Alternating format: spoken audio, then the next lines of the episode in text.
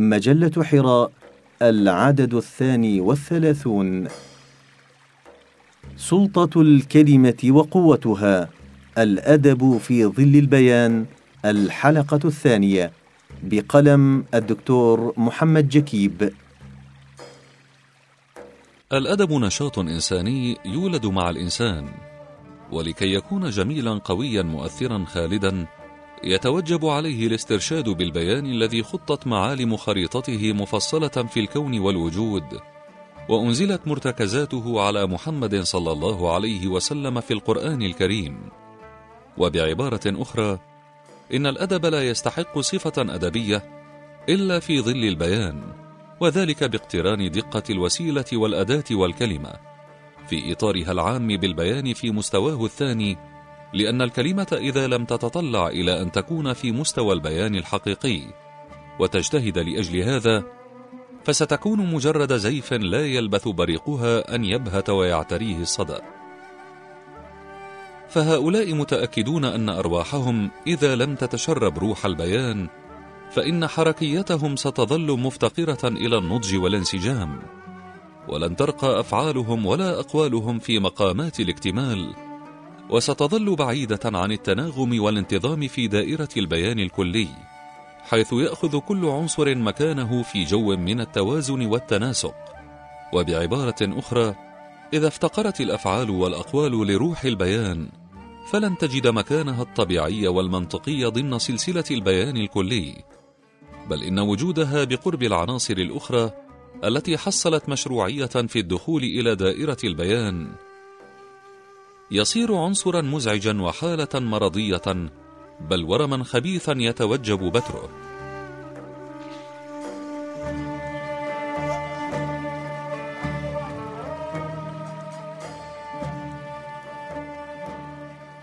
إن مظاهر التفاعل مع البيان تتعدد وسبل محاكاته تتنوع بحسب مستويات التفاعل مع هذا البيان باعتباره إطارا عاما يحدد العلاقة ويبني المنهج ويرسم الجادة وفنون القول على وجه الخصوص التي توظف الكلمة بمفهومها اللغوي أهم المجالات التي تحتاج إلى استحضار مفهوم البيان بل هي أكثر المكونات المرتبطة بالإنسان ارتباطا مباشرا حاجة إلى التفاعل مع البيان واستحضاره. ينقسم الأدب إلى قسمين كبيرين يعكسان تلك العلاقة الأزلية التي يتصارع فيها الخير مع الشر أو تتنازع فيها قوى الخير مع قوى الشيطان. ففي الوقت الذي تسعى فيه قوى الخير إلى ربط صلة الفن والأدب بالبيان وحقائقه تعمل الأخرى على إفساد العلاقة الأولى.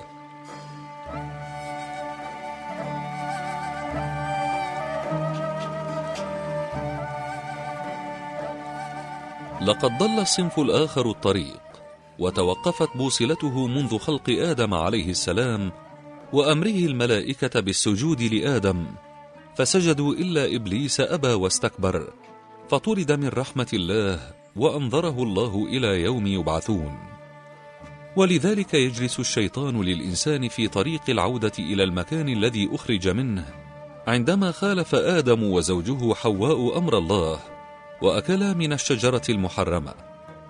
ومنذ ذلك الحين يعيش الإنسان فصول معركة لا تنتهي من أجل العودة إلى هذا الفردوس. والفن والأدب في الأصل نوع من التغني بهذا الفردوس. لكن الشيطان لا يمل من إفساد اتساق كل نغمة وكل ما يقرب من البيان الكلي الذي ينير طريق العودة. وبضاعة من جندوا لهذه المهمة هي البضاعة السائدة في هذا الزمن الصعب. وهي تدعي امتلاكها شفرة الوصول إلى السعادة ولعمري إنه مجرد وهم ليس غير.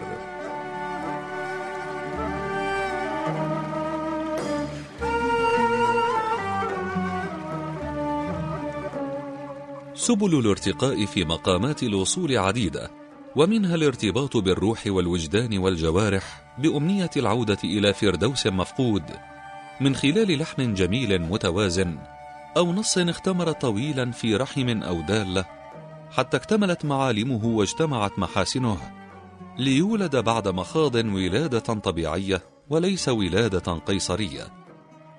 المخاض العصير وسهر الليالي الطوال ومعاناة تحقيق نشوة الاكتمال هذه هي مكونات الأدب الذي يدور في دائرة البيان المطلق.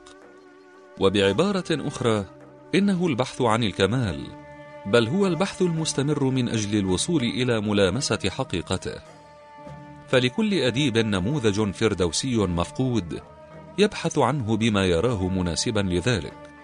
ولذلك كان الأدب الرفيع على مر العصور معاناة أليمة وعذابا مريرا ومخاضا عسيرا.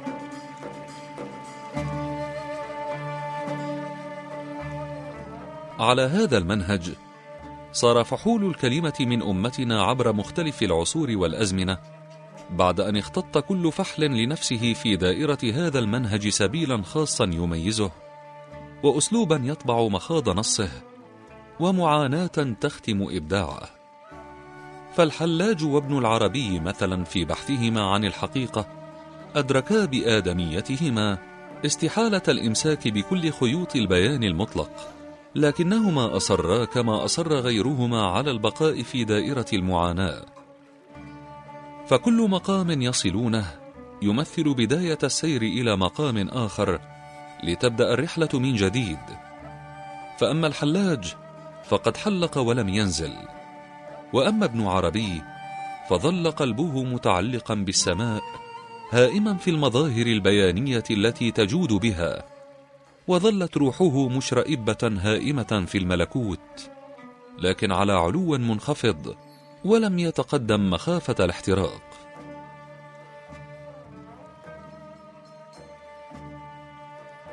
ولذلك فالأدب في أصل وجوده رحلة بحث طويلة.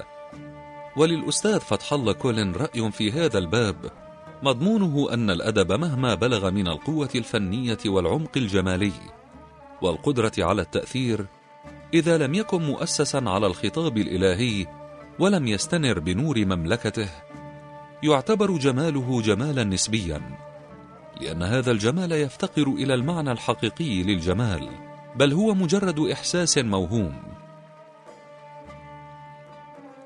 إن التجربة الأدبية بهذا المفهوم محض تجارب كثيرة وليس بمقدور أحد الادعاء بأنها نسيج وحده باستثناء البيان القرآني.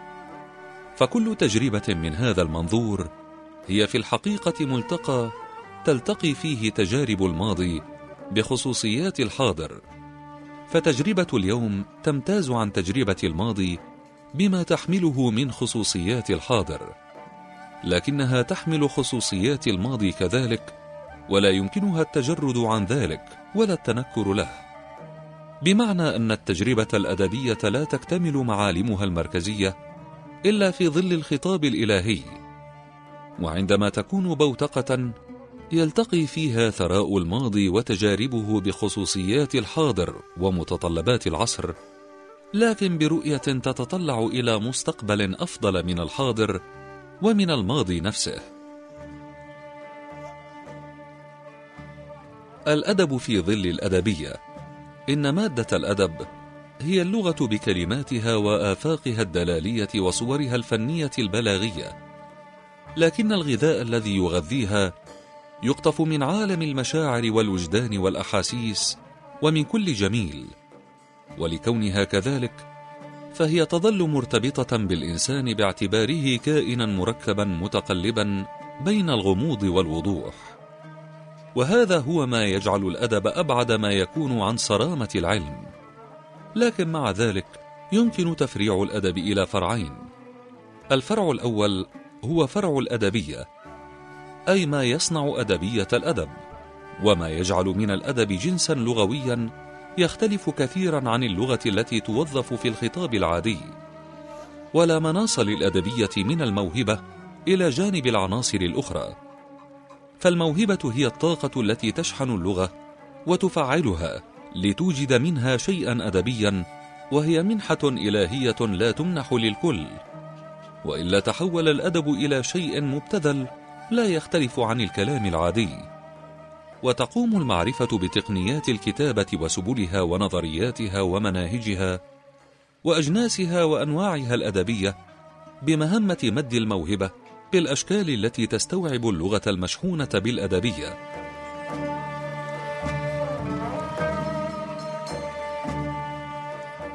إن الأدب الرفيع لا تصنعه التقنية بقدر ما يصنعه عنصر الموهبة والملكة التي تحسن توظيف التقنيات فتختار المناسب من الأجناس.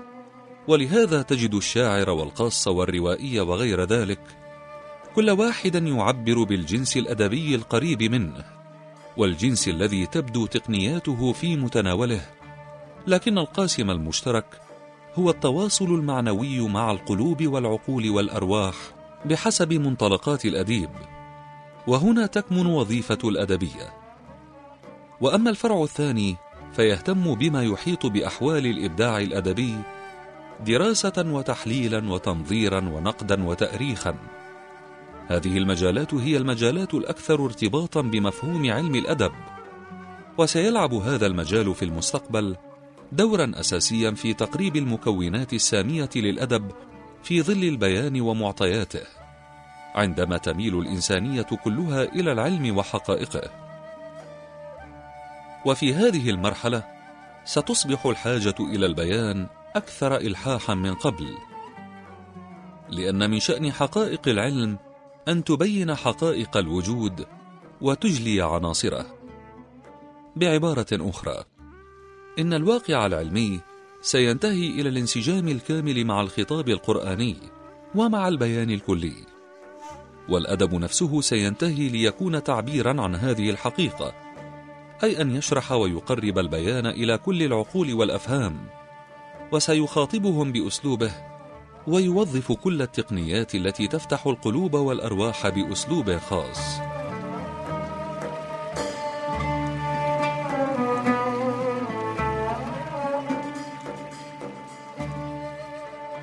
يؤكد الأستاذ فتح الله كولن أن سلطة الكلمة ضرورية لانتقال الأفكار من ذهن إلى آخر ومن قلب إلى آخر.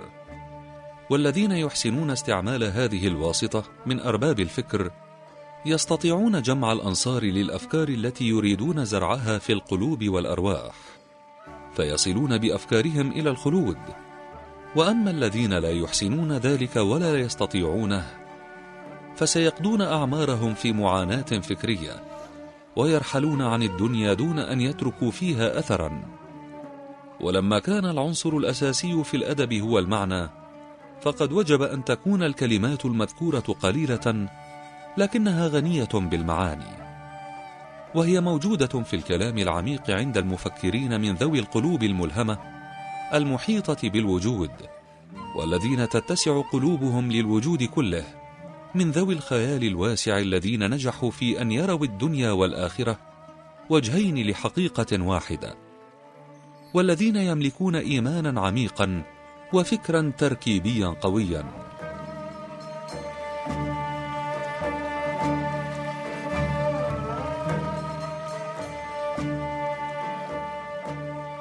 ومن أجل فهم دقيق لنظرية الفن المستظلة بظل البيان الكلي يتوجب ربط الفن بصفة عامة والأدب على وجه الخصوص بمقصد ووظيفة تروم إيجاد إنسان بمميزات تؤهله لإدراك أبعاد البيان في أفق إعمار الأرض والوجود ومحاصرة أعداء الإنسان الجهل والفقر والتفرقة.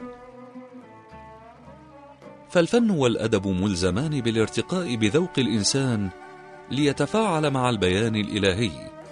الأمر الذي ينعكس إيجابا على روحه وعلى كيانه كله. فيدرك دوره الحقيقي في الوجود ويدرك أن لوجوده وظيفة يتحتم معرفتها وأداؤها بروح جمالية. وبعبارة أخرى أن يدرك الإنسان محله من البيان فيتفاعل معه التفاعل اللازم له. بل إن العلم الذي ستنتهي إليه الإنسانية هو العلم بموقع الذات الذوات في تفاعلها مع الوجود.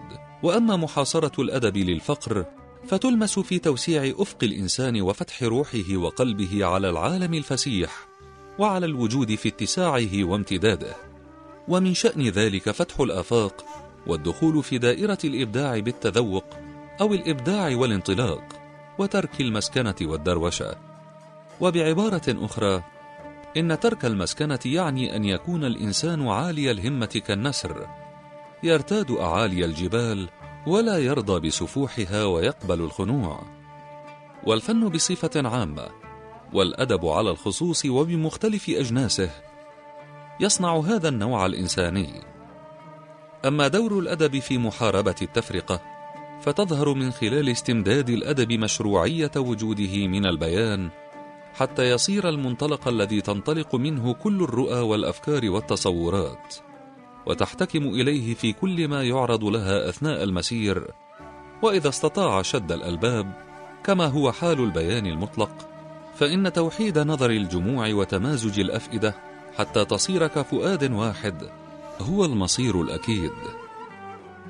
ومن شأن ذلك جعل المواقف تلتقي عند الكليات وتتوحد حول الأساسيات وليس في ذلك أي إلغاء للخصوصيات الفردية ولا الجماعية لأن هذه الخصوصيات مصدر من مصادر إثراء التجربة.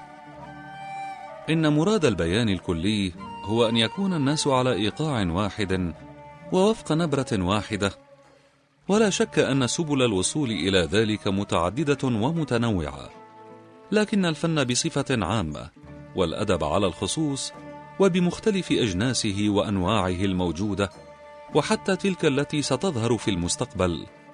تستطيع توحيد الأرواح على إيقاع واحد.